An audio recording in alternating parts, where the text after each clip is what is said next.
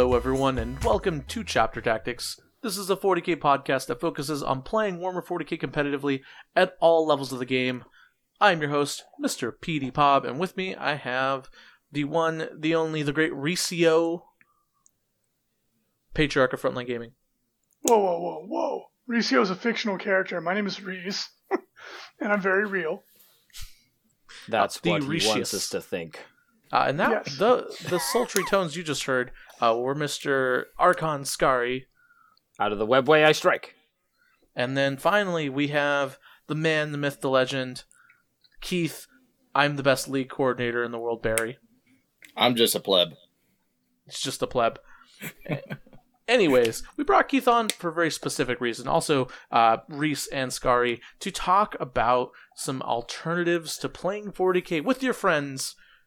And that is what this episode is going to be all about. But before we go into that, first and foremost, if you want to check this episode out and other amazing 40k, competitive 40k episodes, go to frontlinegaming.com, frontlinegaming.org. Check out the Frontline Gaming Network where we have all sorts of good content. You can buy stuff.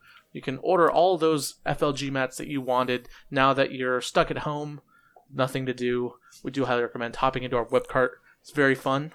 So to add items to your web cart and then buy them. If not, then of course you can listen to 40k Stat Center, Chapter Tactics, Signals from the Front Line, and if you're feeling spicy, you can listen to the Art of War and get better at 40k.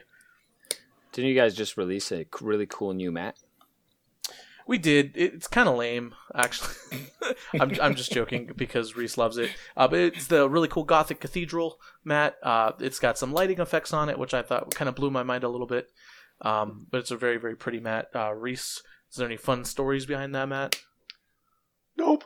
Just Nope. kind of It's very, very apropos with the sisters' uh, reinforcements that came out. That's it. Yeah, right on. So get that mat app from like Reese has spoken. The mat is for Sisters of Battle. Whoa, Also, whoa, whoa, whoa. outspoken. It, And It could be everyone used- else. Yeah. it could be used with armies like Sisters of Battle. Let's not jump to conclusions there, sorry. Yeah. By the way, I was wondering to ask, do you do you also do like two by twos for games like DBA? Um, this we do a variety of sizes. We don't do two two by two yet. Okay. Yeah. Let me know when you do. Also, if you want to support the podcast, go to patreon.com slash chapter tactics. Uh, all the patrons get access to all sorts of good goodies, groups, list advice, and so much more. Also, patrons get entered to win a free monthly prize, or not a free, but a, a monthly raffle prize. Uh, this month's prize is going to be a uh, very a roll of toilet paper. Maybe not an entire roll, maybe a couple sheets, um, a couple squirts of hand sanitizer. Uh, no, I'm I am just joking. It's actually going to be a hobby kit. Uh, so uh, we're going to be giving away a hobby kit. I have uh, actually an abundance of hobbies, hobbying supplies that I've collected over the years here at my house. Don't worry, they're all really good quality. Uh, I've also bought some some order made some orders online. So if you want to get your hobby on, go to patreon.com slash chapter tactics for a chance to win. It's going to be something really good. I promise. It won't just be one brush and ultramarines blue, a Citadel ultramarines blue pot half used. I promise That's all you need to make an Ultramarines army. That is that is true. That is that is all I use.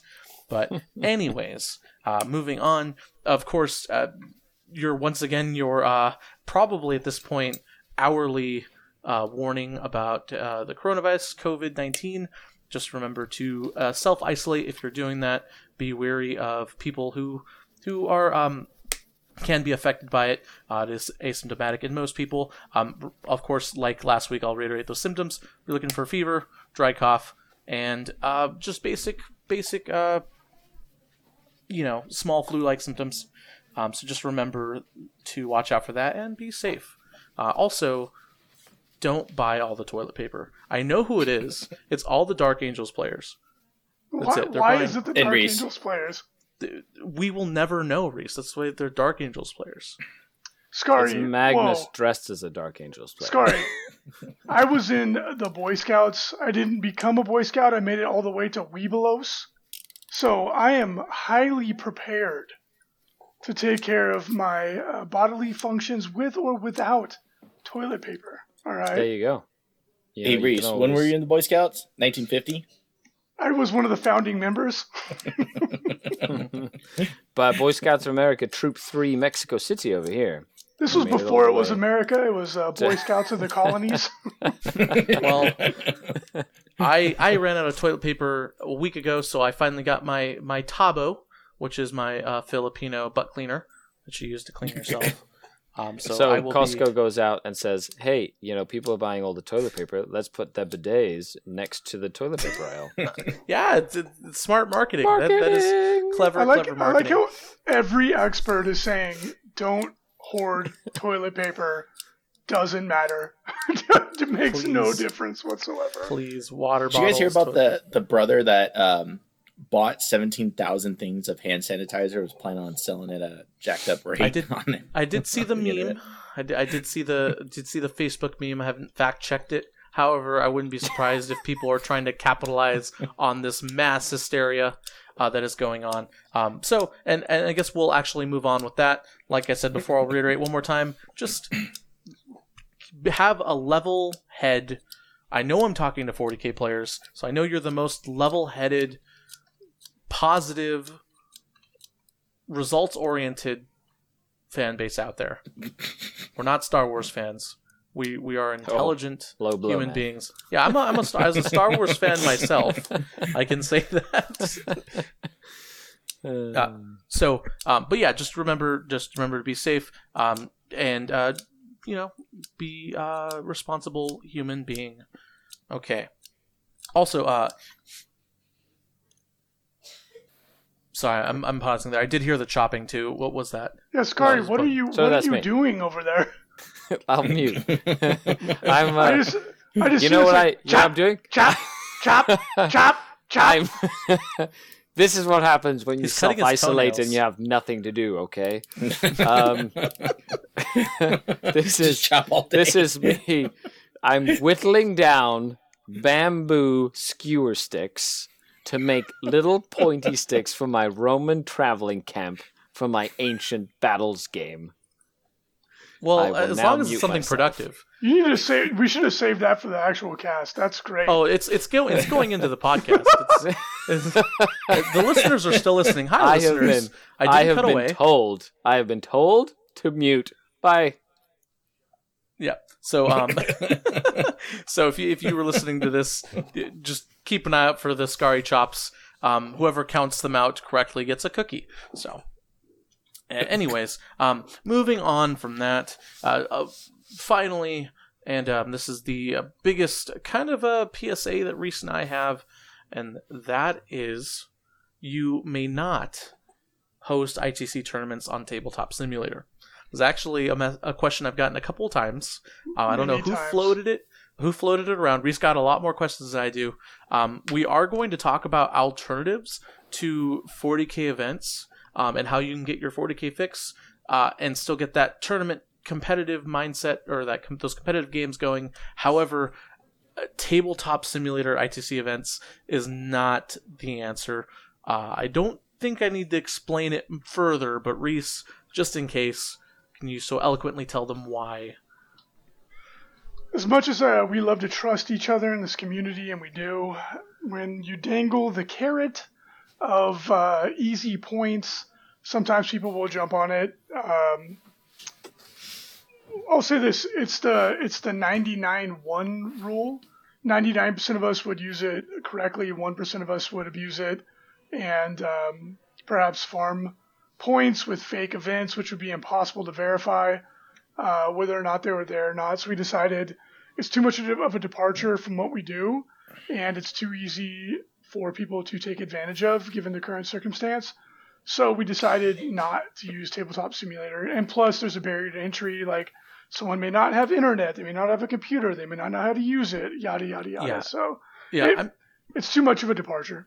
yeah, I'm not even sure there are 99 people in our community who can actually play tabletop simulator.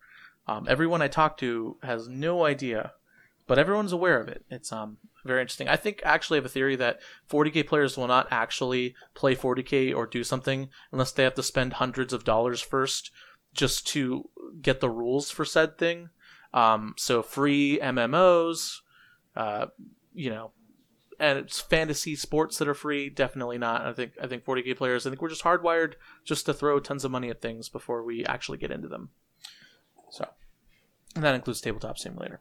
All right. All right, let's go ahead and move on to the uh, main topic. So, first and foremost, I brought a specialist on this episode, and that is Mr. Keith Barry. If you have no idea who he is, he's going to pretend to be humble. Ignore that. He is the league organizer, one of the league organizers. Um, I would even argue the head league organizer of the San Diego 40K League. That's something we've talked about on Frontline Gaming. If you listen to Signals from the Frontline, if you've listened to previous episodes of Chapter Tactics, uh, and it is widely regarded by a lot of tournament organizers to be one of the largest, more prestige 40k leagues out there. Uh, I myself am was very very happy to be a part of it. It was a very very large league, got up to three figures.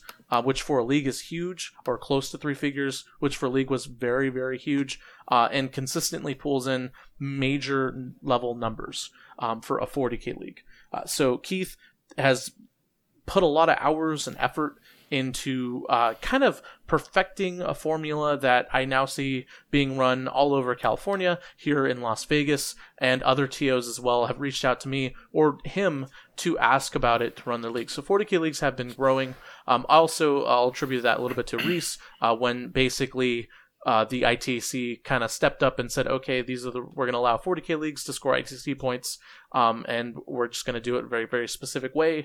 I think that also opened the door for a lot of people to take 40k leagues. However, there's still some uh, lacking. There's still some people who who haven't done it, or there's still some communities where there aren't any 40k leagues, and so that's what this episode is going to be about. It's going to be about going over what a 40k league is, how to properly run one, especially now um, with COVID 19 running around and, and with people self quarantining. Uh, I personally believe that it is a very, very good alternative to going to 40k events. Obviously, if you're infected or if you're sick, uh, you shouldn't go out and play people physically in 40k. However, if you are not in, um, you you still want to limit your li- limit your um, exposure, then uh, leagues are the best way to go. You can play at someone's house. You can play uh, in a store that's um, maybe in a quarantined area of the store. Uh, more importantly, you, you're flexible with who you get to play, and you're only playing one other person. Uh, you're not going to a large store. You're not going to a big event um, where you can easily expose yourself and others. So, I, I think it's a great alternative. Uh, so, oh, we're also going to talk about playing in 40k league. So, if you're uh, a 40k league player, uh, we'll talk about some of our own personal tactics, um, beliefs, things like uh, list or locking in lists, locking in factions, things like that, all that good stuff. So it's going to be a really good league focused episode. Uh, but first, for before we do that, Keith, I, I want to kind of open the floor to you. Uh, what are what is a 40k league, and uh, tell them tell everyone a little bit about how you run your 40k league uh, and how it's grown so much. Thank you, Pablo. Yes, so my I started uh, taking over the league responsibilities about two and a half years ago when the store owner we had about 12 or so regulars that kind of mixed skills mixed um, ideas how they wanted to play the game and he's and the store owner told me hey we need to kick this in shape so i partnered with another guy at the time and eventually started acquiring other organizers that filled specific roles for me over time um, so over overall we've had about 151 unique individuals participate in my league at any point in time. And the last one, uh, we had 60 people. We haven't quite hit 100 triple figures in one league yet, but we'll get there at some point. So uh, the way we run our league is we we put every people into a ranked pod system. What that means is I have each pod at about eight eight to 12 players. Um, within those pods, they'll be ranked. So we'll say the tournament focused players will be at the highest rated pod. That way they're playing against people who have the same skill set, same idea of how they want to play the game, and they could practice their skills against equally skilled players. Uh, then at the low end of the spectrum, we'll have some of the people who are either new to the game or um, just want to play casually, and everybody else in between. So they get the games that they want. Now, in between leagues, uh, based upon how well those players did, we'll either promote them up or you know drop them down a pod or so so they can be where they need to be um, so we've, we've learned quite a bit through the course of our league and and how to best handle this uh, lots of aches and pains for being kind of the first league to do stuff like this but um, I think we we we ultimately found a pretty good winning scenario that is pretty evenly distributed for everybody. One thing I'll admit that we, we learned kind of the hard way with at least Reese at the beginning. Um, it's not a good idea to artificially implant people where you think they should belong because you'll just hurt some feelings. It's better just to start them at the bottom and let them earn their way up. Um, but I was definitely glad to have Reese and, and such came along.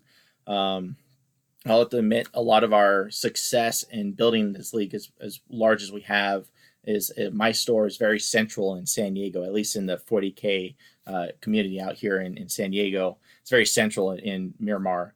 And uh, over time, as word of mouth started to, to sprinkle around our community, we started to absorb players from so the surrounding stores that weren't overly catering well to to their communities. So um, it's definitely definitely a lot of where our success came from. Um, like um, like our the Frontline Gaming Store League, we just basically gave you ours and said like, why don't we just work together? yep. And you can absorb us like a like an amoeba. Because like uh, we've always been of the mindset that it's better to cooperate than compete in almost every scenario. So yeah, we were just like take take us, myself and Frankie and everybody that's in our league, and we'd rather join together to have one really big, cool league than like a couple fractious little leagues. Exactly. And uh, one of the things that ultimately we, we wanted to do to be fair for everybody, um, instead of just the top three players in the top pod get all the prize support, because believe me, it ends up being quite a bit when you've got 60 plus people playing in, in one two month league. Um, we, we tried to distribute the, the winnings as much as we can so that the top two players of each pod will get uh, some prize support, some money coming back towards them.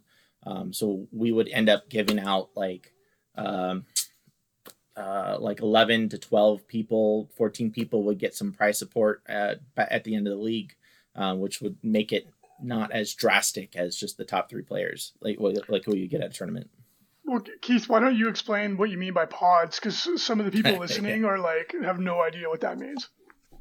Yeah, thank you, thank you. so uh, I call them pods. You can also call them divisions. So they're just groups of equally skilled players playing against one another.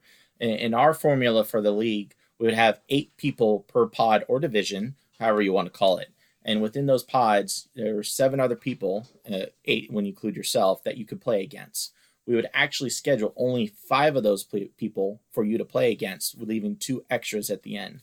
Um, those two extras, you could have we call them ringers. They're kind of like stand ins, just in case your schedule can't mix with one of your regularly scheduled opponents. Then you can call on one of these ringer guys on the side, same skill level, same skill set, and you can play them as a score on the side that we would our, uh, implant towards the end of the league to fill any gaps.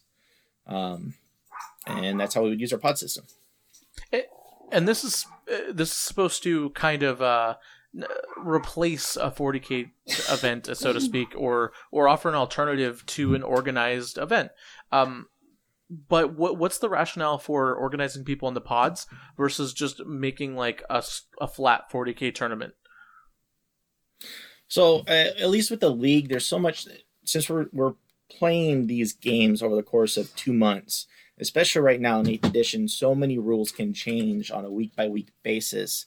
Uh, with a tournament, you can say say with the same rule set for the whole weekend and be just fine. But from week one to week eight, we could have two codices come out, three FAQs, and sometimes even a chapter approved. Uh, the the army lists, the the yeah, everything can change so drastically from that one person's ideal list. So um, playing in a format like this allows players to um, have a structured uh, format that allows them the flexibility to adjust as the meta changes uh, through the course of the league, or or if they don't like that unit that they bought that they thought was amazing, if suddenly it's not great, they can drop it. Not a big deal. Okay, so hold that thought because that, that is definitely something we're going to revisit in the podcast as well. That's actually something that is um, uh, probably the most controversial when it comes to running 40k leagues that I've seen, and that's the idea of how much uh, how much preparation do you allow players, uh, in in ter- how much flexibility. Uh, it's a very very interesting and actually t- goes into a lot about uh, theory or uh, event theory and play theory. That's super cool. But before we go on to that, uh, Scary and Reese, do you agree with with my statement? And and I am arguing that a 40k league uh, right now is probably the way to go if you want to run some sort of 40k event. Uh, I don't I don't necessarily agree with. And in fact, most states won't even allow you to run 40k events, which is um, why we're seeing a lot of events cancel, Adepticon included. Um, so is is a 40k league something that people should start actively looking into right now, or do you think maybe that's that's just we should just focus on uh, self quarantining and painting models?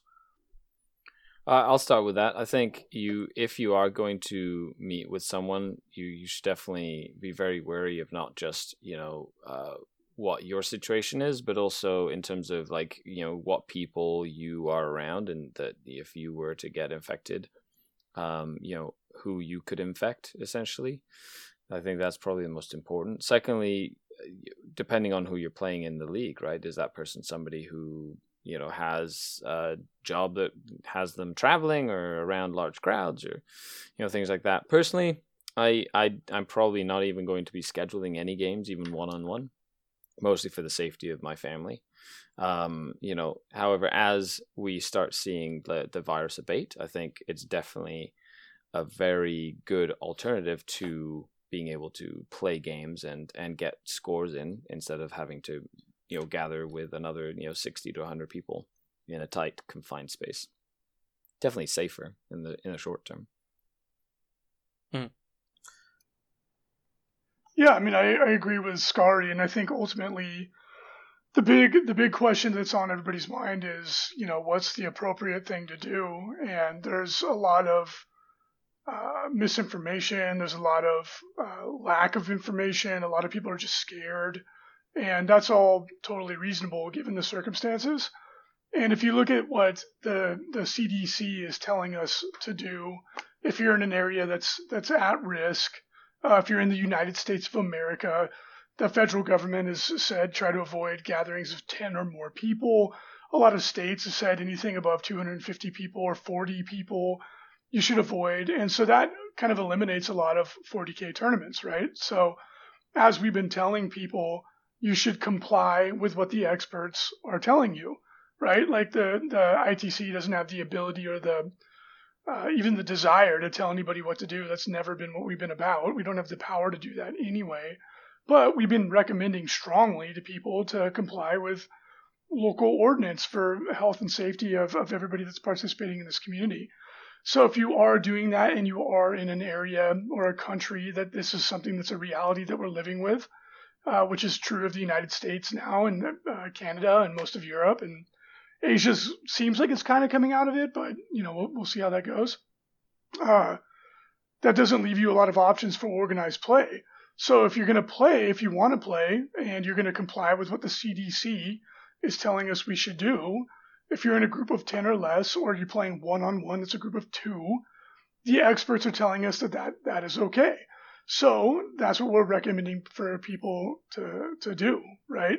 And if you're like Scary and you think in good conscience you don't think that, that even that is acceptable, then by all means, like follow your conscience, right? Like um, that's exactly what you should be doing uh, in this situation, and everybody should be making that decision for themselves based on the information available to them relative to where they're, they're at and what the threats are for them.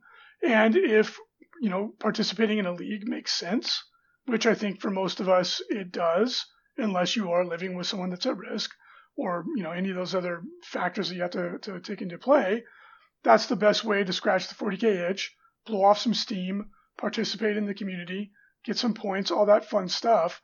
So, yeah, 100%. I think if you are going to do it and you are in a place where that's a concern, league play is probably the best way to go about doing it. Yeah, and um, I, I, do want to talk about uh, how to form a league, um, but just to kind of drive home the point, the reason why I decided to record this episode and bring Keith on and talk about this alternative to playing at 40k events is I a picture was shared to me by a friend at one of our local stores here in Vegas, and it's not they weren't 40k players. Um, it, it was Magic players because I, of course I do play Magic and, and I'm a part of the Magic local scene here, and it was actually a packed store. Uh, and I I definitely personally would not want to be in a packed store with a bunch of uh, gamers, um, especially you know when you're sitting you know three feet across from someone else on a table, uh, you're shuffling each other's cards. Uh, there's a lot of coughing, a lot of you know even like during the flu season, I would be weary, all you know without the coronavirus thing. That that's just um, something I personally would be wary of.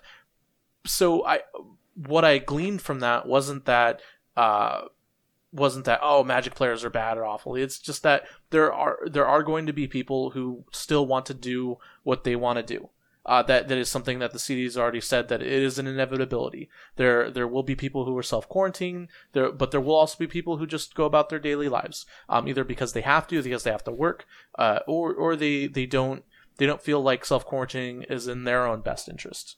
Um, so having said that, I know that there's there's people who are still going to be trying to be playing 40k games. There are still people who are still running 40k events, uh, and and I'm not saying go out and attack them. I'm not saying uh, that they that you should boycott their events or that they should cancel their events. Uh, but the reality is is that people are going to still want to play 40k, uh, and if they do, if you choose to want to still go out and play 40k and participate in the ITC. I want to offer up an alternative uh, that is, I, in my opinion, overall, I think safer and healthier uh, for people who want to self quarantine and want to have that option. Um, so once again, I'm, I'm not trying to tell anyone what to do.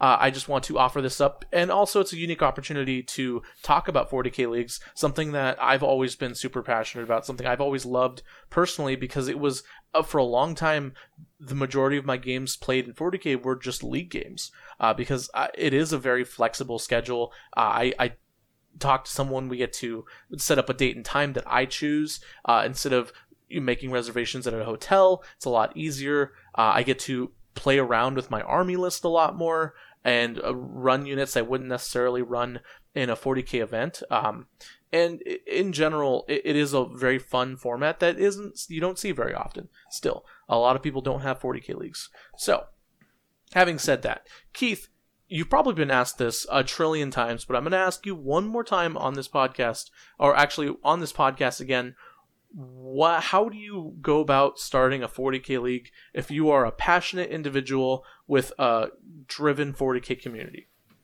local I'll 40K tell you, community I'll tell you what. What really started me go, um, what started me off really well in the beginning was being there all the time. Uh, our our gaming nights were always Tuesdays. Eventually, because we grew so large, we also grew on Fridays. But I made it. I made it my mission to be there every Tuesday night. Every time a new face came in, somebody who maybe I recognize from another store or just somebody brand new to me, I made sure I introduced myself to every single person there. Hi, my name's Keith. I'm the league organizer. Um, let me know if you have any questions. and um, you just you just got to start being humble in what you're doing, and eventually the word of mouth will definitely spread around. Um, I did. I will admit, I did advertise my league quite a bit in some of the local Facebook pages but you just gotta you just gotta put yourself out there. Um, put yourself out there. Be humble what you're doing. Uh, gather a team of like-minded individuals are willing to help you be successful in building a league, and you will get there. Um, yeah. yeah. And, uh, just to kind of run with what Keith was saying, and then one of the reasons why I was we were so happy to because we were trying to build a league at the same time, and one of the reasons why we were so happy to just like feed into his is uh, league play is what brought me into competitive 40k. I've I've been banging this drum for years and decades actually, and leagues. It, it, this could be a silver lining in what what is really a really crappy situation that a lot of us in the world are, are caught in right now is that league play is the best way to build a local community, to sustain a local community, and to introduce new players into competitive play, match play, whatever the case may be. Because in ye old days back in the 90s, when I was a hardcore fluff, like garage play, whatever you want to call it, narrative player, casual competitive player, and I, I was introduced to it. Um, I went to a tournament for the first time after I had been introduced to my local league at the local comic book store when I was just a kid, right? So I think league play, regardless of the scenario that we find ourselves in, is wonderful. And if, if there's any good thing that comes out of this, you know, debacle, And if it's more people get interested to league play and more communities develop leagues that will last for years and years and years, and Keith knows we have a, a league in San Diego that's going on like 15 years long. Uh, that's a wonderful thing. That's a good thing. And it's only going to help make the community stronger, sustain itself, introduce more people into to match play, and, and, and help people meet other people that love what they love to make more friends and, and keep the whole thing going. Yeah. and- yeah, and- absolutely. go ahead. Oh, good, Keith. no, I'm done. Go ahead. Um, yeah, abs- absolutely. Uh, it- what was what do you think was the hardest part about? Because obviously, Keith, you, you've been passionate about 40k leagues since you started. Since you, you know, like you said, you were you were there every night. Uh, you you made an effort to grow the community. Um, what was the hardest part about transitioning from just the store to uh, I don't want to say like like a county-wide, city-wide league. Uh, maybe county-wide now. It's Um, but- definitely county. Definitely, Yeah, definitely, definitely- county. yeah, definitely, definitely countywide. Uh, so, what was the hardest part about transitioning from uh, local league, which I think a, I, I think a lot more people run, which, which is the uh, typical league that people think of, which is at the local gaming store on a X uh, weekend or weekday night, um, yeah, over six week a six week period, right? What, what was the hardest part about transitioning from that to a larger county-wide league uh, and trying to get more people involved? Honestly, I think the hardest part was trying to make sure I was organized to keep up with how many people we were uh, onboarding every single league. Um, making sure I, I had all my names, had all the emails, player emails, um, and ultimately having a product that my players can view so they can track their scores and their progress throughout the leagues. Um, fortunately, like I said earlier, I acquired some individuals, like minded individuals, that can uh, keep up with some of the demands with me, with some of our players. And um, honestly, it was just I, I was lucky. The word of mouth of how well our league was doing was was what uh, brought everybody in. And Keith, you you guys have like a badass spreadsheet that you guys Yes. use that you can host on Facebook. And I think that's one of the best tools that you have been so gracious um, and generous to share it freely with anybody that asks. Uh, Pablo and I and Frankie are in the local Vegas league here, and they use the exact same spreadsheet that you guys made. Well, maybe you should talk about that because that's, I think, the best organizational tool in tandem with a Facebook group to keep the whole thing organized, to get let, let people communicate and all that kind of thing. Yeah. So earlier when I was mentioning I was, was lucky to acquire some individuals, I acquired an Excel guru who was able to make this whole thing come together so nice and so neat. His name is Cooper Waddell, for those who know him. Um, Cool on it we have Coop Juice. Yep, Coop Juice. Um, in it we have uh, uh, a couple different tabs that explain different pieces of information or even just the scores for our players. Um, but pretty much everything that a player might need to know about the league is on that one uh, Google Doc spreadsheet. It'll have the league overview with the rules. They'll have the dates, the the next start date, the next end date, the next paid due date, etc. Um, then we have uh, overall player statistics. This is this was the really guru part of it. It keeps track of uh, individual players' wins over the course of however many seasons we've been doing it. Um, maybe some of the most losses. Some people really like that part. Um, and then highest average points. I mean, any statistician's uh, best dreams are on this one spreadsheet.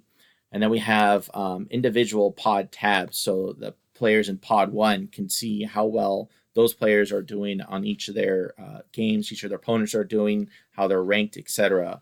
And then the one that does all the magic for us is this one called a, a data sheet. It's mostly just for the, the league organizers and myself.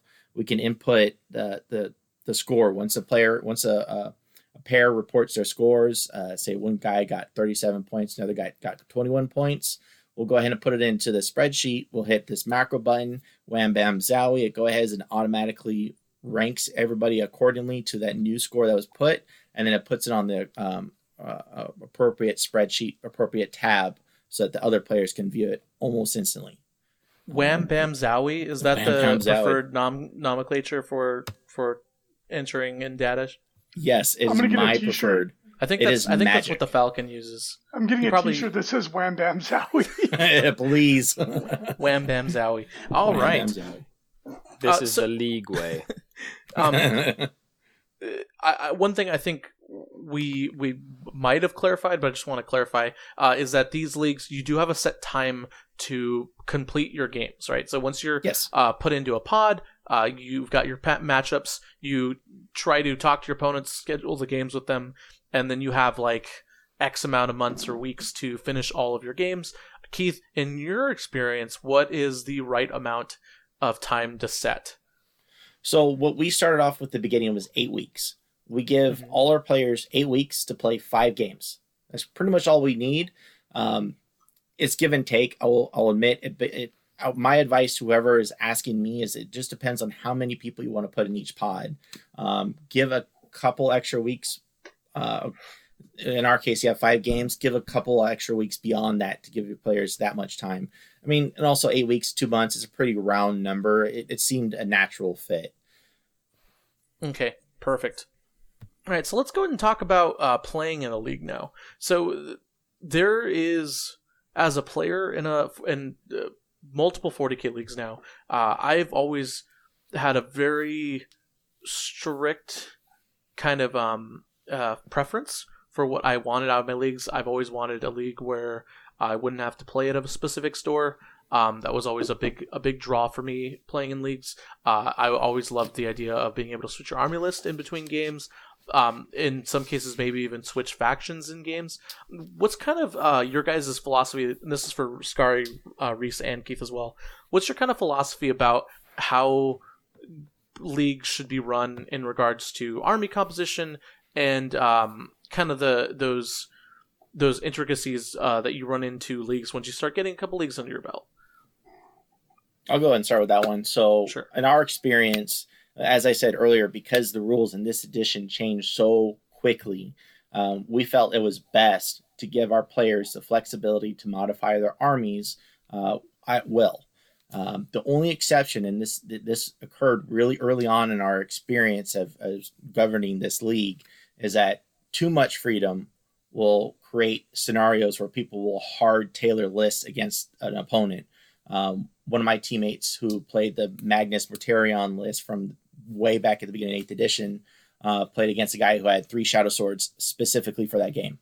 I mean, that was a pretty hard lesson for everybody to learn right then and there. So afterwards, we we um, adopted ITC's original idea of what your primary faction is. So the, the detachment that has the most amount of points in comparison to other detachments, that's where your primary faction is. Um, we kept that uh, beyond what when you guys change it to the whole army needs to be pure in order to claim that faction's points. But we'll talk about that later.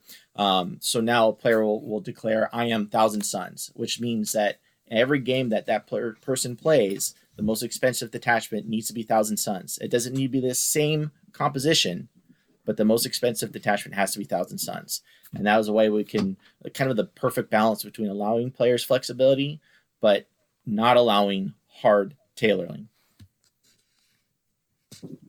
I Uh, think that's something that I've uh, experienced playing in the GTA 40k Masters League uh, in the Toronto region. Even though I'm about an hour and an hour and a half away from the GTA, I was able to sort of participate in the league. Something I really enjoyed was being able to join in, even though I wasn't like like local local, which also uh, which meant I had to do a little bit more driving than most people. However, I it was really fun to get to play people who I normally only get to see at tournaments um, on a more consistent basis. And being able to switch the list, I believe the rule was very similar to what you just said, that you kind of had to have a sort of like a set detachment primary sort of thing, but then you could kind of switch it. And um, however, I believe that uh, there were, if we ever met at a tournament, then and we played someone who was in the league, then that would count as like a league fight if you were both in the same sort of pod sort of thing. We did the same thing. As long as the players agreed beforehand, uh, if they're scheduled to get to play against one another, uh, then that could be their league game. Reese? No. Um, so uh, w- one thing one thing I kind of really preferred, and this this is something that's very much the minority, um, and just very specific to me and what I prefer, uh, is we played in a, a league called the Masters League, and this was actually when I first started playing 40k. So this was uh, before I knew Keith. I don't think it was before Keith was was playing 40k. However, this was like even before I met Reese and Frankie, um, very very late days of sixth edition. Uh, basically it was like the Wild West. Um, you there were no set army lists, there was no set factions. Uh, it was very much just you were paired against five random people, hoping that you were all of equal skill, and and you had to know what armies they owned, and you had to kind of guess what armies they were going to bring, and then on top of that, what uh, army you were going to play. Um, and I really, really enjoyed that, and so I've always kind of enjoyed that kind of Wild West, you have to know everyone in your community um, to be able to to truly do well. Uh, and then of course there's always the list tailoring, like rock paper scissors kind of cat and mouse poker game, um, which I admit is a little silly. So you you would roll up to a table or go up to a guy's house and hide your your uh, your list and hide the models in your um, case. Or in my case, I would bring like half of my collection, so you wouldn't know what my list was just by looking at the case because it was like six thousand points of, of stuff. Uh, and then you would lay out your reveal your list to each other at the same time, and then boom, that that was what you played. Uh, um, th- that is that can also create a very unenjoyable experience. So as a n- new league organizer, I don't recommend going that route. Uh, I'm just kind of, you know, sharing kind of my old league days. Um, but that was a lot of fun. All right. Uh, Reese is. Uh, Reese, are you here? Uh, we looks like uh, Reese's mic is muted, or um, we can't hear him. All right. Uh, so, anyways, um, Keith, I, I want to talk now about uh, specific tactics. So, I've heard, and, and this goes out to Scary and Reese too when Reese gets his mic working. Um, with in regards to specific tactics, do you, I've always heard one very consistent complaint from people who play, uh, for example, Tau and Orc players, and that's that if you set your faction to Imperium or even Space Marines, you still have the option of you know, so have a ton of options where you, you can bring like if you pick Space Marines primary or even Imperium primary, you can essentially bring any combination of lists. Like I can bring you could bring three Shadow Swords if you want. Uh, you could bring Space Marine hordes. You can bring an unpredictable amount of units and easily tailor your list to other people's playstyles. Um, so as a Dark Eldar player, uh, and Scary also as a Dark Eldar player, uh, how how is it when you're planning your lists? Like, what do you think about when you're making your list? Uh, when you're playing very specific players, how much do you tailor? Because I know everyone tailors their lists a little bit. Um, Pablo, you you got to assume that these Dark Eldar players are going to use every underhanded, sneaky trick they can possibly come up with. If they didn't, they wouldn't be playing the faction correctly. Also, gall darn newfangled technology, I can't figure it out. He's back. Came in just in time. Uh, so, hey, hey, just so you know, Reese, some grocery stores are opening up a little bit earlier in the day for people like you to go shop without being uh, sick. but, but not being pestered by whippersnappers, I can't wait. Uh, so, so, uh, but, but, uh, to reiterate the question, what, how do you deal with um, Chaos, Imperium, maybe even Eldar Soup, or people with large collections that can simply bring whatever they want, or, or seemingly whatever they want, uh, when you limit yourself to just one faction, or if you're a newer player? I'm going to go out on a limb here and say that it's a self regulating system. Somebody who uses those strengths to their advantage to win a lot will end up playing in the higher levels um, in terms of pods and will self-regulate because if they because better players will beat them even if they tailor their list too much and then they'll kind of go up and down in the league ladder and I'll admit, in our league, we actually put a nail on that pretty quick. We we don't allow the big umbrella factions to be the primary faction. So no Aeldari, no Imperium, no Chaos. Um, you have to be at least a Codex as your primary. Um, the one thing that's been kind of becoming a bear recently is the Space Marine Codex. I mean, with each of the little individual um, supplements that came along with it, each army played so much differently. And we did have a player in the top pod that used that to his advantage because he had all the Space Marines, and they're all not painted one single. Well, they're all, they're painted a color, the same color, but not one of the noble factions. So it's not like a yellow faction that's now Ultramarines or something like that. He could play the faction, the supplement that was best suited against his opponent. Um, it's been something that we are likely going to tackle, but with the recent FAQ on the Space Marine Code uh, supplements, it may not be as necessary as it was just a couple months ago. Um, Keith. now, yes, Are you telling me that uh, gamers will game the system regardless, regardless of the system? I mean Shocking. there are there are a handful, not not not many in my league, but there is at least one or two offenders. Yeah, gamers will always game. I, I, I, this is another one of my little maxims. If you ever build a system, assume that a certain percentage of the players, the Snyders out there, are gonna pick, pick and poke until they can find a way to make it not do what it was meant to do. You shouldn't even get upset about it. You should anticipate it and just roll with it. I mean, to nail that home, I had a player accidentally find a loophole in our system and, and accidentally use it to his advantage, completely unaware that this is something that was not supposed to have been happened. It just wasn't written in stone that way. It was almost implied instead of written. But lesson learned, we fixed that loophole. Quotations accidentally. no, he really did. He really was true. When when I read it again, that specific paragraph, I'm like, huh, I can see where he got that wrong. And you always do, right? Like whenever someone reads something that you wrote, because when you write it, you know what you meant. Yep. And you're like, this is the most clear, concise language ever written in the history of the English language or German or Korean or whatever language that you're that you speak. And then another person picks it up, instantly goes, Oh, this means something different. And you're like, No. And then you read it and you're like, Oh, it could. Ah Spoken back to with the old drawing board. Spoken with the true experience of running the ITC for how long? Too long. Too long. Damn it, he beat me to it. Anybody else ready to, to take my place? Let me know. Accepting applications. Can I, I? I would actually like to put to, to voice a different opinion on the whole league structure. Of course.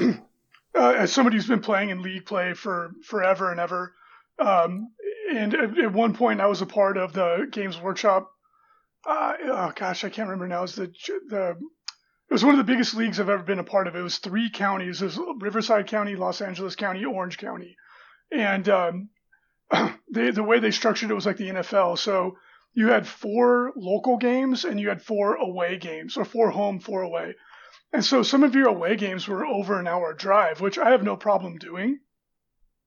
But there was so much anticipation leading up to the game, and everybody kind of like knew each other, and it was at, at the kind of the dawn of the internet age of 40k. So people would be comparing notes on forums and all this kind of stuff.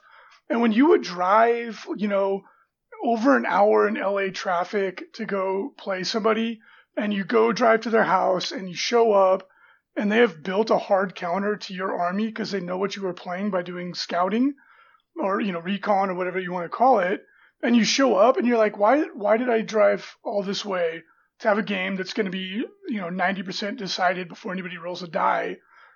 It really like that was my the one thing about league play that really annoyed me. Well, now you know how everyone playing the New England Patriots feels. right. Right. They Belichicked me bro. It's not okay.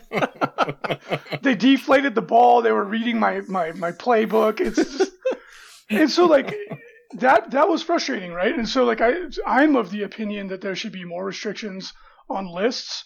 Um, like as Keith was explaining that in the old days of uh, their league, it was like bring whatever you want, whatever you got. And like uh, Pablo, you were describing how you'd show up and it was like this like weird game of bluffing. Like you put your models West. out first. Yeah, it was it was the Wild West. It really was.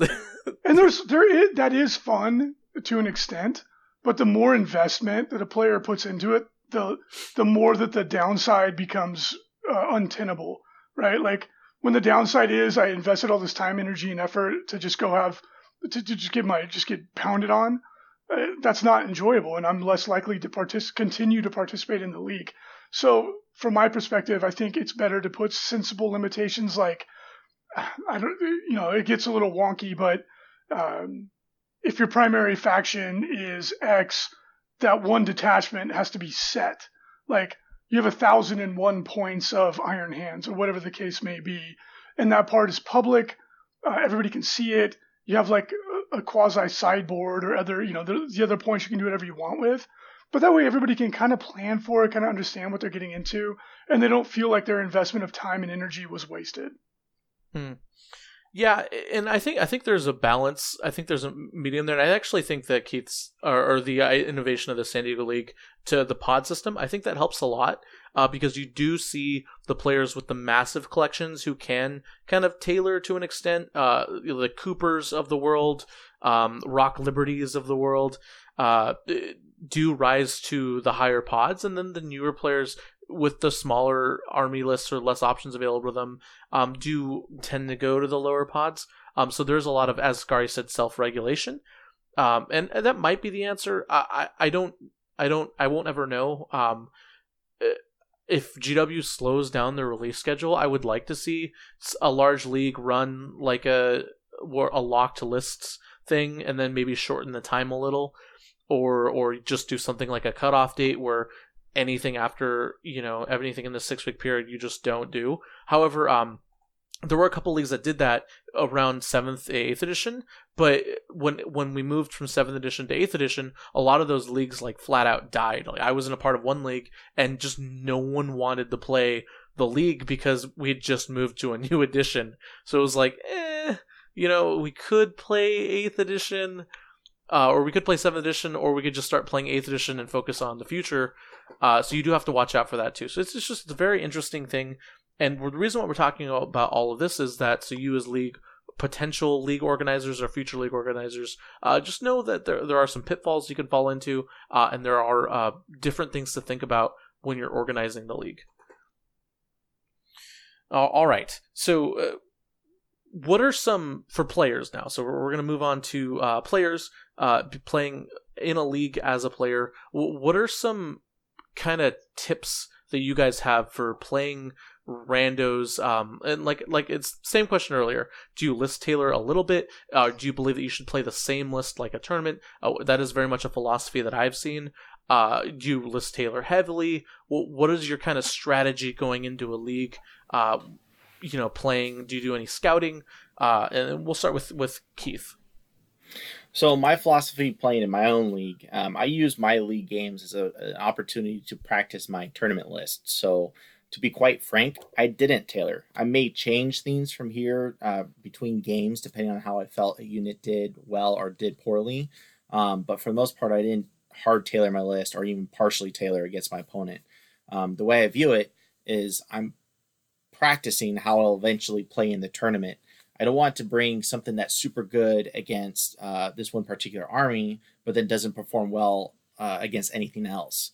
Um, so sorry, not a true Dark Eldar player, but um, I want to know how I can react, how my army can react against those hard counters or against those nightmare matchups. How am I going to be able to cir- uh, circumvent um, this challenge that's sitting aside from me on the other side of the table? Um, so that I, I that was my philosophy going into my own league games.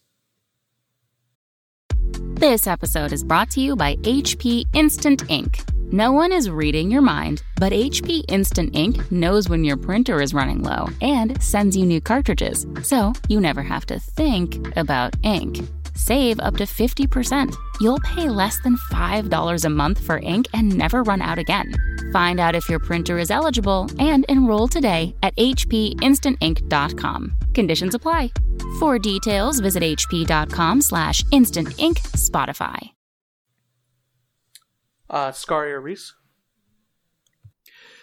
So I'm very much akin to Keith's like philosophy. When I'm uh, building and testing and playing with one list, I'm a huge proponent of playing with the same list over and over and over and over again. It's one of the reasons why uh, mandrakes are cool. Hashtag. Um, so you kind of like suck it up when you go and play, and I just played the same list, the same, even if it was good, bad, ugly, good matchups, bad matchups, because I was always testing for the next big event. And uh, you know Dark Eldar being sneaky aside and you know tailoring historically to their opponents to like the molecular level, it would be um, it's very hard to play a, an army like the Dark Eldar without proper practice. So you kind of have to make small sacrifices to get better and better with the same list, and uh, that's kind of what I would look at it as. Yeah, I, I would always do the exact same thing, like brazenly, like I'm not going. I would declare it, like I'm not going to change my list. If you think you can tailor to beat me, bring it on, right? But the three of us, Keith, Scary, and myself would all say that I think we're, we're tournament players first, and we want that ability to test yourself. Can my list handle a hard counter? Can my list, you know, handle a bad matchup, et cetera, et cetera? But the, you'll find that very frequently in a league, especially as the league gets bigger and more prestigious, it has some history behind it. It's fun. You'll see guys that optimize for the league because for whatever reason they're not interested in going to tournaments. They can't go to tournaments, like whatever the case may be, that becomes the pinnacle of their uh, scratching the competitive itch. So you'll see guys that op- or gals that optimize for the the league experience, and they'll start dominating. And then the people like like us that are actually using it as kind of like a practice run for for tournaments will will find themselves uh, at a disadvantage. So it's a really interesting equation, and I don't think there's an easy solution for it. It just depends on what your local meta, meta is and uh, trying to optimize to give the best experience for the people that are participating in your league. I don't think there's one easy answer for it, but mm. as a player, that's what I always did. I always looked at it as practice. Well, I'm I'm actually I, I guess I, I, would say I have a lot less honor than the two Dark Eldar players in the Evil Reecius. Uh, and you play Space Marines. That's funny. and I'm the honorable Ultramarines player. Uh, I oh, Ultramarines supposed to be the most honorable. uh, I definitely. I do, am uh, Roboute Guilliman. Take only the best weapons. You know what? Gil- Guilliman would would would want me to to use practicals and, and get rid of the eliminators when the opponents are running knights and you know things like that. But uh, yeah, I, I do list tailor. Um, the the way I build my lists, uh, it's not. I don't rehaul a complete list. What I do is I, I run cores instead of lists. So I'll, I'll have like a 1200 point core unit uh, or a group of units that I'll always use in a list uh, with 800 points of flex or, or 600, 600, 600 or whatever. Um, so that's just the way I, I build my lists. I, I, build them in cores and not unit by unit. Uh, so when I list tailor, it is very much just I look at the cores that just don't work going into the matchup. So like if if I know I'm playing orcs or tyranids and uh, have lascannon dreadnoughts, I'll probably take them out, uh, and that's just comes from my desire to win.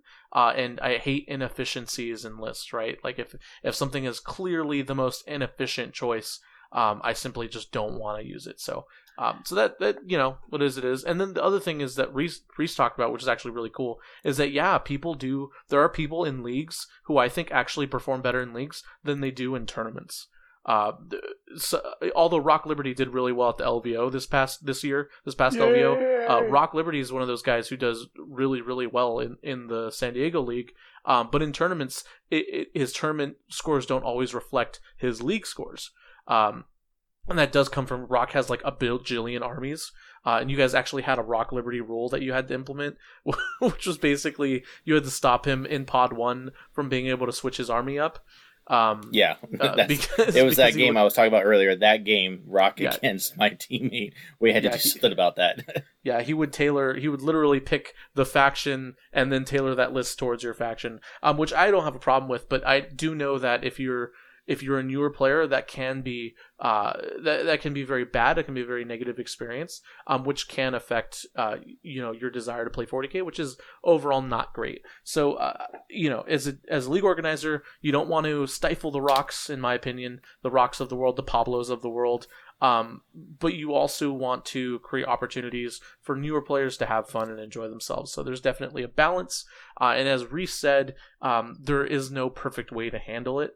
Uh, so it, as I would tell my TOs, my LOs, my league organizers out there in the world, uh, monitor your community as you're running the league. Ask them questions. Be uh, easily be easy to talk to. Um, be easily accessible, and just you know, continue to adapt, and you'll run an amazing league, just like Keith. In in your defense, Pablo, I did want to say, you know, I this is coming from a good uh, gaming friend of mine from 20 years ago. His name was Troy, and he he was known to sort of tailor his list, even just in pickup games. Oh. And uh, you know, but that was it wasn't a bad thing. Like it just made for a challenging game every time you played him. Mm-hmm. But you know, you'd say, well, you tailor yes. He'd be like, well, yes. If I'm, you know, I know I'm going into the middle of the desert. I'm not bringing my stupid scuba gear. so, so you know, it kind of makes sense from that sense of being prepared. Like an army would be like, you're going to do the special mission, so we're gonna send you with the gear you need for this special mission. So I like understand like where that comes from. Yeah. Well, thank you. Uh, all right. Uh, so uh, we're actually going to go ahead and move on to the end of the episode. I think that's that's pretty much it. Do Scary, uh, Reith, and Keith, Reese or Keith, do you have anything else to add to that about 40k leagues? Yeah, there's one more thing that I wanted to, to I want to say warn. It's kind of a bad word, but those who who are who want to start stand up their own league, um, be prepared for the questions to come all the time.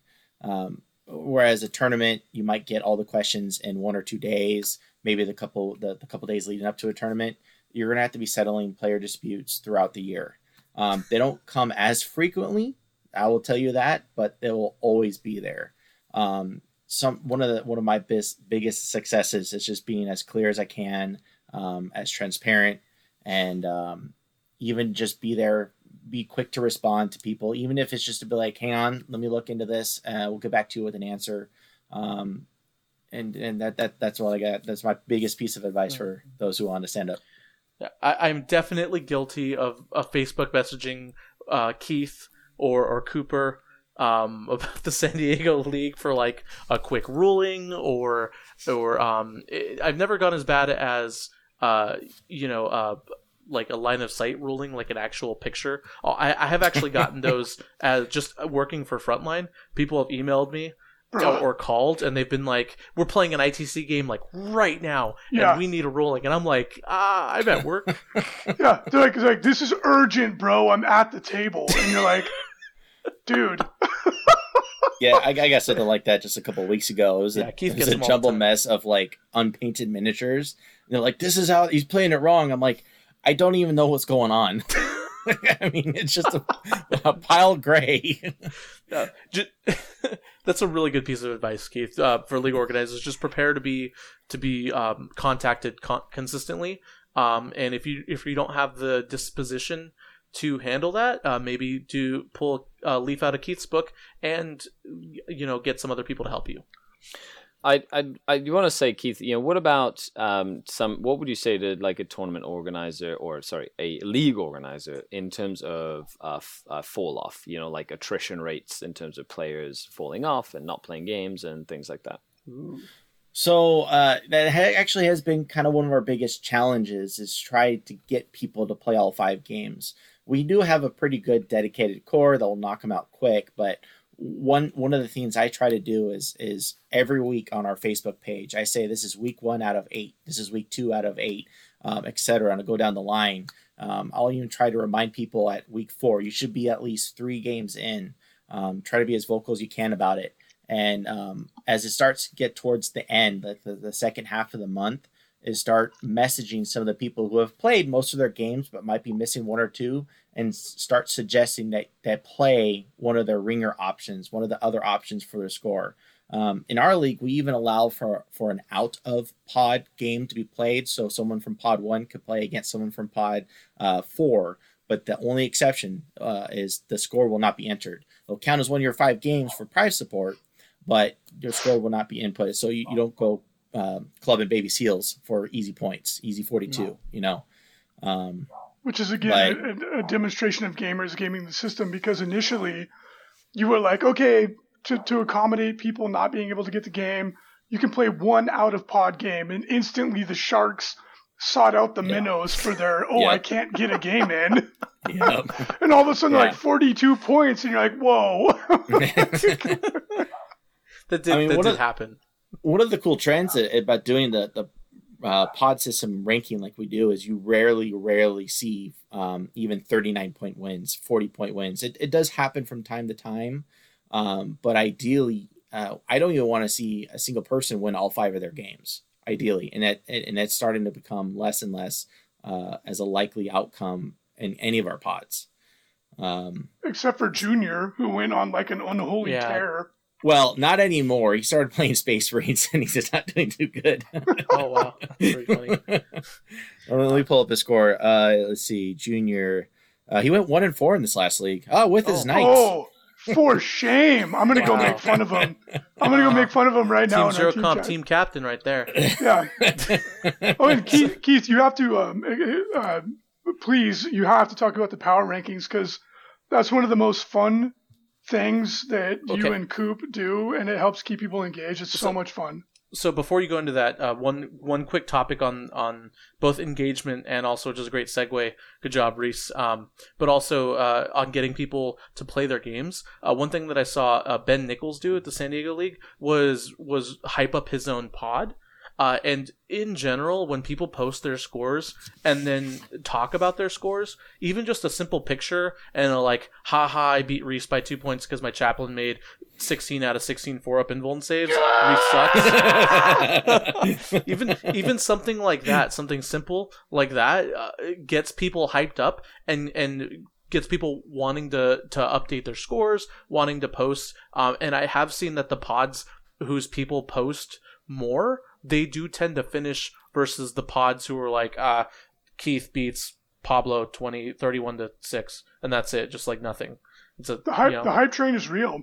yeah, the more, is. Yeah. the more you get people interacting and caring about it and excited about it, that that is the the the, the silver bullet to keep it going. And like, imagine if you're the league organizer, you're not the rapper, you're the guy spinning his shirt behind the rapper to make everybody excited about what's going on. That's the way you got to envision yourself. Yeah, you're shooting the shirts into the stands. You're the cheerleader. yes, exactly. Uh, but, and, but, and good. you have to be willing to help facilitate the communication. Um, Facebook has Facebook Messenger is an excellent tool at getting groups of people to talk to one another, even via just text messaging or whatever. So what I'll do at the beginning of each league is once the once everybody settled in their own pod, once we do the the rankings and stuff like that, is I'll create a Facebook Messenger group for those people in Pod One, and Pod Two, and and etc. Um, and just kindly encourage people to, you know, I, I highly encourage you to get your game scheduled as soon as you can in the beginning because it's going to be it's going to be a hustle at the last week. It always is, always is. So, so speaking of hyping, um, let's talk about the power rankings, Keith, uh, because that was also, I agree with Reese, one of my favorite things about the league. Uh, so, uh, talk about what the power rankings were, um, and and how they kind of really sparked your league and bring brought it up to the next level. Yeah, so th- this was totally Coop Juice's uh, um, imagination. He brought it over from one of his old gaming groups. Um, it was a totally uh, hashtag um, fake facts kind of a thing. He would he would take the top twenty four people in quotations in the league, and you'll go ahead and have some theme to it, like Power Rangers or animals or, or whatever silly Game of Thrones. yeah like whatever whatever kind of crossed his mind that week and he would shift people up and down loosely based on how well they did that week in their games or just you know he puts himself on the top because he thinks so highly of himself you know He was he was always number one regardless of what was happening. i mean he would be like outside of the top three pods and he was always number one so it, it was a great way to engage players to get them some something to, to get excited about um, sometimes the the uh, promotions and demotions within this power rankings was, was with reason with within certain reason so it was fun to see names uh, start to slowly come up the rankings uh, we had one guy after we had to start putting new players to us at the very bottom of the league he started nailing each pod because he, he came to us with a pretty good uh, head on his shoulders and uh, he Coop did not think very highly of him, but then eventually he just started shooting up the ranks, and it, it was it was fun for that player to see himself go go that high. Okay, so I have a question, Keith. You know, how about somebody? Uh, you know, because I know some leagues, like back in the day, Games Workshop, for example, said like had some really cool, like this is how to build a pyramid league or whatever, and they'd have like you know play your way to the top, and then when you get to the top and you're undefeated for a week or two in the top, then you get you have to start a new army and start from the bottom. Have you ever done that sort of thing with your league? Uh, not necessarily. Most of our players are at the top, anyways, or a lot of our players have different armies to pick from. Um, if anything, more of the complaints I've heard is some of the pe- more casual players who like the freedom to pick a different army from game to game. Um, I mean, if a player continually does well with, uh, say, Imperial Knights, um, I mean, good for them. Eventually, it might get bored. I know with me, when I was playing 6th edition Tau, uh, I got so bored of that army pretty quick, and I started picking up uh, Dark Eldar back in 6th edition. Uh, that was a challenge. but, uh, you know, it's I don't want to force players to play a different army if they don't want to. Sometimes they can't even financially um, support a whole new army. You know, maybe this is the army that they put all their love and heart and paint into. Um, I'm not going to force them to do something different. And that's a very, very good reason not to do it. You, you don't want to put up barriers to entry. You want to make it easy and welcoming and fun and create a sense of community. You want people to to have a good time. And the power rankings are a great example of that because Cooper makes fun of everybody, including himself, and that creates a sense of community. It makes it fun, right? So the easier it is to participate, the more you're going to succeed and the more you're going to grow. Yeah, I, have always I've always enjoyed power rankings uh, coming from sports like NFL power rankings and stuff. Uh, so when Cooper did did those power rankings, um, he very much drew inspiration from those as well. It was more analytical, uh, but I, I, think the best thing about the power rankings was uh, the fact that you got to analyze uh, win loss records. Um, if Keith beat Junior, then due to tiebreakers, he would win the league, but he needs like Jordan to lose or something like that. It was it was always really cool, and then it was always there's there's always this air of uh, fun and camaraderie that Reese talked to as well. Uh, but the leagues do offer a unique opportunity to look at uh, how people progress through six weeks versus a tournament where we just have a snapshot at the end of the event. And if we're lucky, there's coverage that lets us kind of look at the narrative of the tournament, um, which I think is always the biggest driving factor for uh, a successful, fun tournament that people uh, look at uh, is is how well was the narrative, how good was the narrative, how well was it spun, how well was it covered. Uh, with a 40k league, you kind of already get that built in. You just need to be a Cooper or a Keith or someone to go in there and kind of just all facilitate it and and grow it and talk about it. So leagues are great. Uh, if if you're li- if you're listening to this episode and, and you don't know how to run a league, but you have someone who can or does, help them out, talk about it, get a league going in your local area, avoid that COVID 19, and of course, don't forget to subscribe to the Frontline Gaming Network and listen to all the other podcasts while we struggle to talk about 40k tournaments as they slowly start to die out. So, for the month. They'll come back, I promise. But, alright. That's it. And end of the episode we like to open the floor out to the patrons. So if you want to ask us questions that we answer live every episode, head on over to patreon.com slash chapter tactics. Consider supporting the podcast and get your questions answered. All right, first patron question comes from us from Paul. When setting up a league, do you think that player factions should be locked to stop tailoring and on a more extreme scale, locking lists? We kind of did address that, but Keith, as the expert, what do you believe personally believe? Well, as I was saying earlier in, in this cast, I I don't believe in locking list for that long, length of a time. Eight weeks, at least as long as our league is. Um, you could have, like I said earlier, two codexes. You could have three FAQs, sometimes even a chapter approved come out. Um, locking list is going to make list invalid by the, from the beginning to the end of the league. So I think that's a little too drastic and a little too extreme. Um, we found our sweet spot with at least declaring and sticking to a primary faction under the old ITC rules. So the largest attachment um, is is your primary faction. Um, I mean, I you you could definitely take it uh, where like as Pablo was saying is the core 1200 points. He always has a save 1200 points. You could probably do something along those lines. Maybe make that one primary detachment be the same models and same unit composition, and then the rest of the army is like a sideboard or something that can uh, has the freedom to adjust um, on the release schedule from Games Workshop. Mm. Yeah, that, that's a good point too. I, I never thought about that. Uh, okay, uh, patron John wants to uh, actually talk about Tyranids. He says Reese is constantly talking about his Tyranids having played Ooh, and ooh, being good ooh. now, but he never talks about his list. Does anyone know what he's running and how it plays? Reese, don't answer that question because What? Jo- He John my started. name. Hold on, hold on. The, the reason there's a very specific reason which I'll explain right after this. John started an interesting Not allowed. uh, an interesting conversation in this particular thread, and that's uh, basically how good Tyranids are doing right now. Um, there are Tyranids who are posting four and one records. Uh, according to Peter the Falcon, uh, Nids and Gene Circle actually have two of the best records so far in the post Space Marine FAQ meta. Um, it's still early, obviously, and we don't have as much of a sample size as we would normally around this time. But Nids and Gene Circle do look really strong. Also, I did play you, Reese. Nids look good. And the reason why is because I actually have a battle report that I'm going to be putting spe- specifically to the patrons, where I have What? Reese's list. I have my own list. Just because you beat me? No, it's, I, I wouldn't put it up Spoiler alert. Uh, However, uh, I, I want to give the patrons exclusive access to that. So if you want that, sign up for the Patreon, get on that Facebook group. I'll be posting that this week. Also, I can't stop Reese talking about it on his on Signals from the front line. I'm sure Reese will talk about it in depth on Signals as well. But that's I. I actually am so sorry for the spoiler alert. I didn't realize it was. No, no worries. It's all good. It's all it's all good.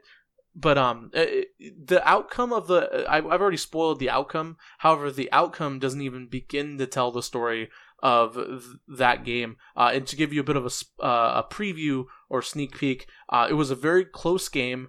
Uh, Reese uh, Reese Tyranids look really good. He brought some units that I absolutely did not expect to uh that w- would be that powerful and also i played the mean nasty current bad boys of the meta the raven guard uh and i kind of i, I deployed very aggressively and if you had looked at the game uh, from the first picture you would think that i would get crushed uh, just looking at Reese's list, and, and if you know a little bit about Tyranids, um, and it turned out to be a really close uh, back and forth game um, with a lot of uh, with a lot of counterplay. It was a very fun game.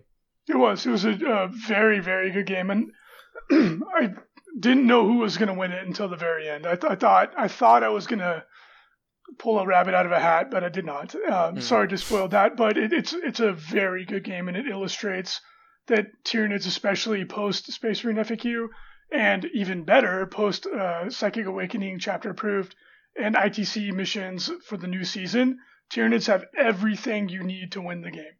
Absolutely. I, I, Space Marines are obviously really powerful. Um, I, I also have experience in particular with Raptors because I've been playing them uh, ba- basically since I could legally play them. Um, so Raptors are uh, they're very very good. I have a lot of experience with that army in particular, and I definitely saw the power that Tyranids brought to the table, and I can see why um, why people why Tyranids could steal wins from from good Space Marine players. So For sure. Yeah, absolutely. All right. Uh, Patron Kane wants to know what's a good minimum amount of players for starting a league and amount of time and games to include. My immediate area has a small amount of players, but I usually travel a fair distance for tournaments. Honestly, my going. first. go ahead. Go ahead. Reed. I'll let you. Go ahead. You're the expert. I, I would just say really quickly, you can start with like three, four people. Like don't Yeah. don't set a don't set a, a bottom. Just get some momentum and focus on making sure everybody has fun. And from there, you'll you'll you'll build mountains. Like that. Don't don't worry about if there's three or four of you. Who cares?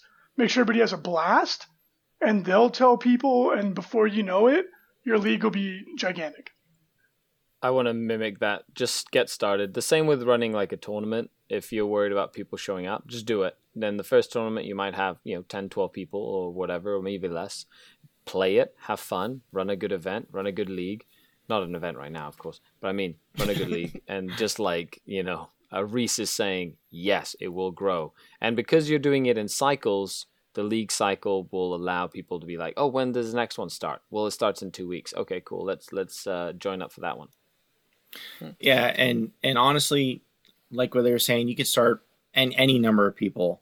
Um, I already had a decent gaming group going into this when I took on the responsibility, so I was able to build on upon that. Um, I've some people even taken my format and started their first league with over 48 people. I mean, it, it- the sky is the limit at this point. But do not be feel afraid. You can start small. Um, just start getting your word of mouth out there and start building building your foundation to ultimately bring in more players.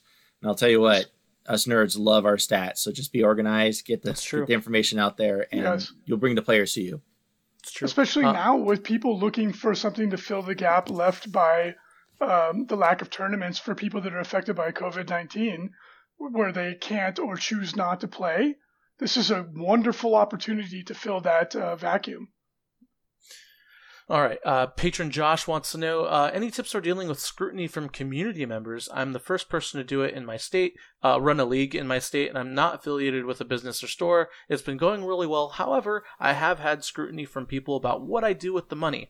I try to be transparent with 50% divided into prize support and 50% invested in training mats to help our grow competitive scene but I still deal with scrutiny. So, Keith. Well, eh, honestly, you, it sounds like you're being as transparent as you can. I've been the same way with with my players. Um, uh, we announce how much each player is getting at the end of each league. Um, everybody can add up the totals. Um, I, am very clear about how much money is going. We're being hosted by a store, so they'll take part of it, which is fine. Um, and then some of it, some of the money we'll go ahead and keep aside for our uh, biannual single elimination mini tournament that we host. Um, so everything is out there and transparent as it can. I mean, your case with uh, the terrain, what you could probably even do is even post receipts. Like this is the money, this is how much I spent allocating towards uh, building the table space that you guys can utilize in my league. Um, that would be my advice. Hmm. Also, Josh, uh, you can also head over to, uh, you can email orders at frontlinegaming.org. We do offer TO discounts and also now LO discounts. Uh, just email me, let me know what you want, and if I can save you some money, maybe you can throw some money that way towards the prize support uh, or, or convert that to cash in your pocket to help pay for a little bit of gas or whatever. Um, but that is also a good idea. So yeah, and one more thing on that point, if you don't mind, Pablo. Go ahead. Uh, the, uh, like I as I tell people all the time because I, I give I, I give a lot of my time to help people get these things going, like leagues, tournaments, whatever. And one of my first pieces of advice always is that we all come into this because we love it. We we we value the community we feel like this enriches our lives and we want to give back. But I tell people every single time do not be afraid to take a fair amount for your time, right? If you're like a Keith or a Cooper and you're giving hours of your week every single week, week in, week out, month in, month out, year in, year out, you're performing a service for other people and that that's its own reward. But if you need to justify those hours to your significant other, to whatever the case may be. Uh, if you need to take some of that money for gas, for lunch, whatever, do it. You want to have skin in the game so that you are have a sustainable system that you can do year in and year out, and not just be a flash in the pan and do it for a year or two years to six months and then stop doing it. That's not being of best service to your community. If you take a little bit and you're transparent, like, hey guys, I'm spending out of pocket two, three hundred bucks a league to make this all happen because I take tremendous joy out of it, but I think it's fair to be compensated for my time. Do it and be be transparent. So don't don't be don't shy away from that. And that's one of the things I encounter all the time when I talk to people that are in this. They give, give, give, and then they burn out, and then they stop giving. So set up a sustainable model, right? Where where you're taking care of everybody around you but you're also taking care of yourself at least to the minimum degree. Beautiful. Um, all right. Uh, next question. Uh, Derek wants to know how to run a league on BCP. Ooh, Keith, this is you, baby. I was told just like a long event, but this may not be the case. Let's get it set in stone on air on a podcast officially from ITC correspondent Keith Berry. How do you get a league running on BCP? All right. In all honesty, I really don't think BCP can support a league as it stands right now. Sorry, guys. Now, however, they do have a manual submission form where you can upload the, the results from your league and you can submit it through their own software and they'll go ahead and, and input the ITC scores as it stands. So there is a simple solution. Boom. Done. Uh, also, I'm sure you can email the BCP guys uh, support at bestcoastpairings.com. They might be able to help you out. They probably will be able to help you out. All right. Patron Tim wants to know other than Bally's, what casino have we visited the most in Vegas and why? That's a really good question. Is that a me question, Pablo? Or That's a that's an us question, I think. I mean, the the only other one we've been to is the Flamingo, Mm-hmm. and uh, based on the feedback of all of you wonderful, lovely customers, we didn't go back. and but to be fair, though, this was they, they've renovated since, so it's it's much nicer now. Um, and we'll be at Bally's for one more year, and then after that, we're changing venues. Um, but the the sky's the limit. I don't know. Um, Yeah. I think that's I think he wants to know as a new resident in- of Yeah, I'm, Vegas. I'm actually so so. I, I visit the strip a lot more than Reese. Uh, I'm five minutes away from the strip. Five. oh, just did he mean us personally? and yeah, Reese is uh, also Oh. ancient, so he doesn't Yeah. do that shit anymore. Yeah. So so um.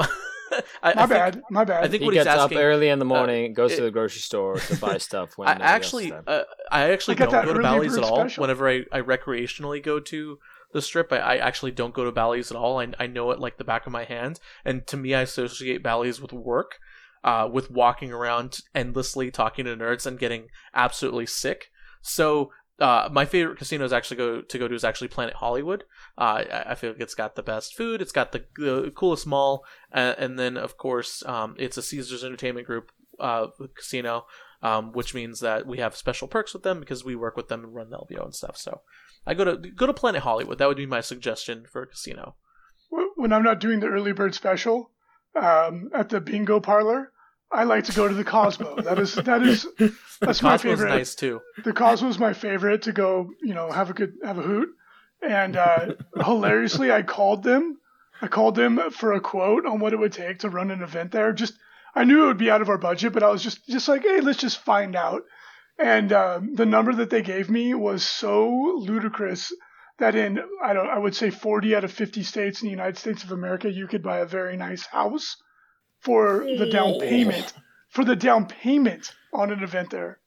Not not in California though, right? You, wait, No, no, on, no. Reese. In California, you could buy a dog house. Reese, why don't you ask them now? I'm sure. now is the time to try. I like, I like where you're at, Pablo. Uh, it- it is not a great time to be low-hanging an event fruit. coordinator in so the United big States. hotel. I I, feel would like so to run an event with lots of people.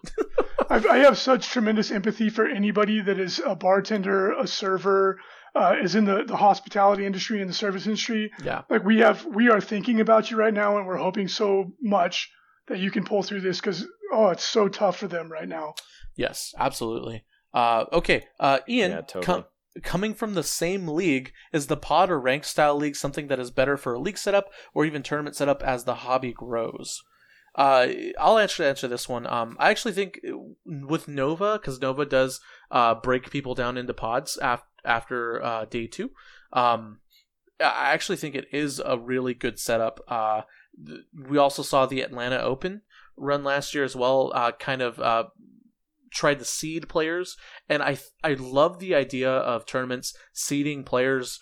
Um, not only from a narrative perspective, uh, but also just as a an overall health to tournament 40k. Uh, so yes, I, I think I think it's better personally. Do you do you mind a counterpoint on that? Yeah, go ahead. So that my my one uh, criticism of a pod system or a, uh however you want to call it is that every single time I've gone to Nova, my goal has been to get into the top eight, and I've I've been lucky enough to achieve it. And then I've traditionally lost my first or second game once I get into the pod, and then I just stop playing, right? Because there's no more incentive to keep going. And all the time, I'll get like 15th, 14th, 16th, whatever, 13th, whatever the case may be, out of 256 or now 300. And people that went like seven and one will be below me. And I'm like, that is that doesn't seem fair to me that I Hmm. went four and one and somebody else went seven and one and I was above them. That doesn't seem fair to me at all. Like, Huh, that's a good point. and, I've done it literally every single year, and I don't know what that how that reflects on me as a person, but um, my goal has always just been to make the top eight to prove a point for whatever reason. Whereas if you have a last person standing format like a Kumite, everyone ends up where they are relative to everyone else. It's egalitarian as much as it can be. So that that's my only critique of that system is that it may be more efficient from a tournament organization standpoint. I don't feel like the rankings reflect the achievement of the players. Hmm. Capitalist at heart. Nice. Capitalist at heart. I can't help it, Scary. They're, they're both good points. America. um, okay, uh, Ty- patron Tyler wants to know what is the airspeed of an unladen Falcon? Uh, counterpoint for you, Tyler. Uh, chapter Tactian Falcon or a 40k stat centurion Falcon? Well Uh, played. I either way, know. Well played. No! a, a Uh. chapter tactician Falcon has an airspeed velocity of 240 miles per hour. Boom, done. Or Boom a goes the dynamite. Meters. Uh, I- I'm played. American, so I don't. I don't measure. They now went to the pit of doom, and you've killed everybody. Thank you very much. Boom. all right. Uh, uh, patron Dan wants to know because I think we all need a break from the craziness. If you could nominate one being or entity from the 40k universe to run for pre, no, we'll say run for world, the world leader, not not just, World not domination. president. Uh, run for, run for Archon the the Scary. world. uh, uh, one being or entity Uh. from the 40k universe. Who would it be, and what would their campaign slogan be? Does anyone want to take this? I, I vote Guilliman, and, and it's simply and simply it would it would just be we're we're going to be Ultramar. That's Oh, no, dude, that would be terrible. done.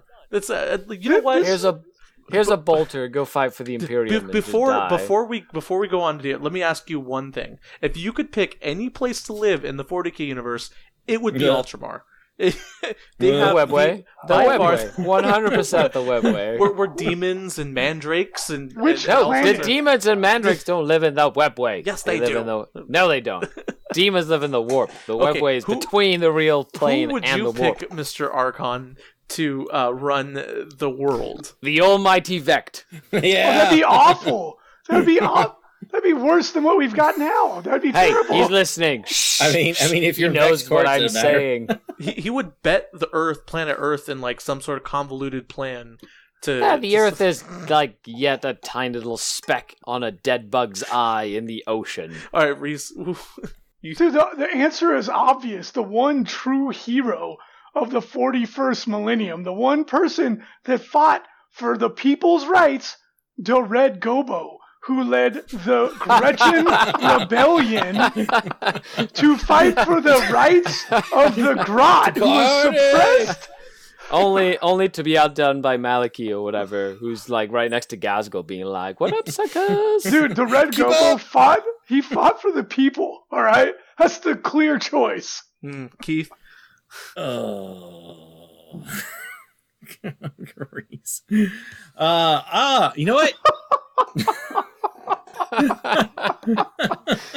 I, I- I don't know. Reese, Reese just kind of took. We're all going to die in the 40th millennium. All I mean- let's go ahead and move on from that then. Uh, if you actually, if you're on YouTube, if you're on frontlinegaming.org, uh, Spotify, we do have a comment section. Why don't you go in there and let us know who you think would be the best world leader in the 40k universe for planet Earth? I'm interested to hear what your thoughts are on that. Okay, uh, patron Owen actually has uh, probably the the the I, I don't want to say it'll trigger Reese, but um, it's definitely something we've been getting a lot of questions about. Um, it is a little bit more of a serious topic, but Owen wants to know: Is it time to cancel all ITC scoring events to discourage physical mingling? Uh, we just entered man- mandated isolation uh, in the Bay Area, encouraging folks to go to tournaments right now. Uh, in his opinion, is unethical, and ITC has the power to do something about it, however small it may seem. Um, however, th- this is uh, an interesting talking point, and it is something that I personally have been reached out to about. I know Reese has as well. Uh, what what is your kind of stance, Reese, on that? It's a, a very good question. It's a very topical question. And if the ITC only existed in the Bay Area or any place that's been quarantined, the answer would be obviously yes, right?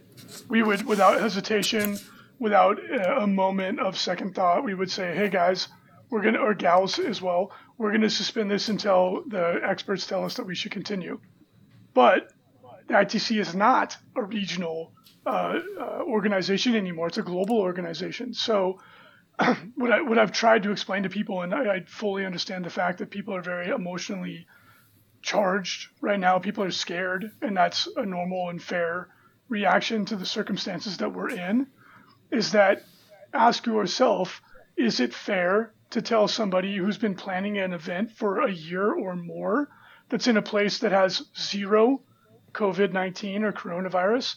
Is it fair to tell that person that we're arbitrarily saying that their event no longer scores points? Right? Or in a place where they're coming out of the, the scary part, right? Like parts of Asia seem like that's where they're at. Is it fair to tell them we are arbitrarily taking away your ability to score points for your event you've invested time, energy, and money into, that your attendees have invested time, energy, and money into, uh, because people in the Bay Area can't score points? To me, the obvious answer is that that is not fair. It's not logical and it's not fair. So, taking into a, to perspective that this is a global organization with people in a variety of different situations, uh, the the clear answer to us is that everybody that is participating should follow the, the instructions of their local ordinance, the local government, the experts, and that they should do what they are being told to do. Should they cancel their event if they're being told to? Yes, they should. If they're being told no, they shouldn't, proceed and have fun. For those of us who are trying to find a middle ground, play in a league. To me, that's the only fair way to do this without throwing the baby out with the bathwater. Yeah, and, and like we said, this is it's a very emotionally charged uh, topic right now. It it is one that I've seen a lot of personal friends get into arguments about, uh, not just 40k related, uh, but uh, I, I think I think right now it's best, uh, like I said earlier in the podcast, just to keep a level head. Um, you know, focus on doing what's best for you and your family, um, or you personally, uh, and just you know, like we'll we'll get through this together. Don't be don't be dicks to each other. Stay calm and be kind to your neighbor. Instead of hoarding the toilet paper, give your neighbor some toilet paper. yeah, Dark Angels players. I know what you're trying to do. First of all, you know that the one thing you're going to need is a towel. a tabo. A Filipino. A, a towel. Towel. A towel. towel. a towel and a tabo. For all my you know, you know, mm, you know, other than the number 42, the two things that you need. mm, fair. All right. Uh, Kelsey wants to know, patron Kelsey wants to know, how do you feel about slow growth campaigns to ease new players into 40k? If you do like them, how many points do you recommend starting at, and how fast should point cap go up? Um, so, I, uh, go ahead. Yeah, at the, at the beginning of my league, we we did have a pod dedicated for people who were brand new to the hobby who didn't quite have the capability of having a full 2,000 points, which is what the rest of our league plays at. Um, and, and the way we did with them um, is we allowed them to dictate how many points that the two opponents wanted to bring to the table. Um, that that's one that's one format we did. I mean, you could have people start at 500 points and maybe um, I don't know, maybe maybe every other week you get another 250 points thrown in there. Um, definitely gauge it based upon the, your player base, um, kind of area you're living in. Uh, get feedback from your players. See how fast they want to go or how slow they want to go. Your player base is ultimately who you want to be ha- be happy with what you're doing. So they are the ones who are going to be making the decisions for you. Hmm. All right, and then finally, patron Josh asking the important questions. Do you think Frontline will have internet faster in light of this panic? Oh gosh, that's too real. oh god, get the get the the Deathclaws digging trenches so they can lay down fiber optic to our building. I no, I, I if anything, I anticipate it's going to be slower. It's so Pablo, you you can. I'm sure you've been saying it, but how frustrating is this? It's it's really really frustrating. Um, so what we're talking about, if you don't listen to signals from the front line and you're listening to this podcast, first off, go listen to signals from the front line when I'm on it, it's hilarious. Uh, but essentially, uh, we've been we've been kind of waiting patiently for uh, internet to be wired to our building in Boulder City, Nevada, uh, and it has been a circus of of uh, issues and red tape and documents um, just to simply get internet to our building so we can run our operate our business out of it. Something that you would think in the 21st century uh, would be very easily obtainable um, the internet has gone into self isolation. it has. You also moved yeah, to like, Boulder, um, Nevada. I mean, you, it come knew on. about the virus. It knew about the virus way before any of us. Uh, but, but, joking aside, um, I, I don't, I don't want to throw stones. I don't, I don't want to I don't, I don't want to accuse anyone, um, city council or, or companies or anything like that. I don't know what the delays are causing. All I do know is my mobile hotspot data is adding up uh, every every week, um, and we've been waiting since last year. No, we've been waiting, Uh, waiting since uh, uh, November. Like at least October, November. Of yeah, last October, year. November. Yeah. Yeah, it, we've been waiting since October, November of last year. Um, that was when we, we, we f- told them we needed internet and the paperwork was filed and everything. That was when we got the ball rolling. Um, and then, you know, uh, several Deathclaw infestations in Boulder City later, uh, we still don't have it. So, um, it, you know, it, it is what it is. Uh, I'm actually very, and and this is uh, kudos to the whole frontline team. I'm actually very, very proud of us and our ability to kind of handle this. Uh, it, it makes me feel better knowing that we have a group of amazing people, men and women who who can run a company and and provide customer service and do everything that we need to with with little to no internet access. So, um, you know, it's it's been pretty cool. It showed a little bit about who I am and, and my work ethic, and also uh, my bosses and and my coworkers. So, it's been pretty Yeah. great. It's also been really frustrating, but you're right. It's been really great. uh, adversity makes boys into men, Reese. It builds character for sure. Does does it's one all more. right. It's one Okay. more chapter in the, the, the saga. A long saga. All right. Well, that's it. That's the episode. Uh, as always, thank you so much for listening. You are all the best listeners in the world. And if you're interested in hearing more from our co-hosts, Scary, where can they get you? You can get me at the end of the webway. Uh, head on over to Scardcast on YouTube, Twitter, Instagram, or Facebook. Also, find me on The Art of War, where I am at your service for list building advice and or professional coaching. Hmm. And then Reecius, I'm sure they can get you other than angry personal emails about nerfing Tau. Where else can they find you? Uh, you can find me Signals from the Frontline, which is our weekly topical 40k podcast. Not nearly as cool as Chapter Tactics, but twice as nice. And uh, you can also find us at frontlinegaming.org. I also want to throw out a second nomination for 40k personality to dominate the world. Go ahead. Let's hear it. If, if we're not going to have freedom with the Red Gobbo, we might as well have fun with Doomrider. Vroom vroom, Doomrider. The end will be a good time. Uh, Okay, hope you okay. hear So this in the story, palm. who who who got rid of him? Uh, it was a White Scars captain. I think it was uh, uh, guy who was. It was a White Scars character that finally did him off. He's like death to Nicolas Cage. Such a good character. So sad. He was an '80s child. he, he, he he's going the way of the boomer. You know what can we say? Oh man, it just reminds me of how much fun we used to have uh, with uh, Grimdark back in the day, It was less grim and less dark. and all the funsies. Perfect. Uh, Keith, was there any plugs? Do you wanna you wanna plug? I'm a mere humble pleb nerd. I don't have all these fancy websites and YouTube channels, but you can still find me on Facebook, either at Keith Berry, or you can go and find my uh, league page at at Ease Games Warhammer 40k. Just go ahead and answer the questions. Be be honest. Say you want to learn more about how to build your own league, and I'll be like, accept. Um, but feel, feel free to reach out to me on Messenger, and I'll I'll, I'll be willing to answer any questions. He will um, always be there for your line of sight related queries. No, no, no, no, no, no, no, no. Especially at nine thirty p.m. No, no, no. At all hours of the night, who can you call? Keith. No, Keith Barry. No. Not us. Not us. Keith.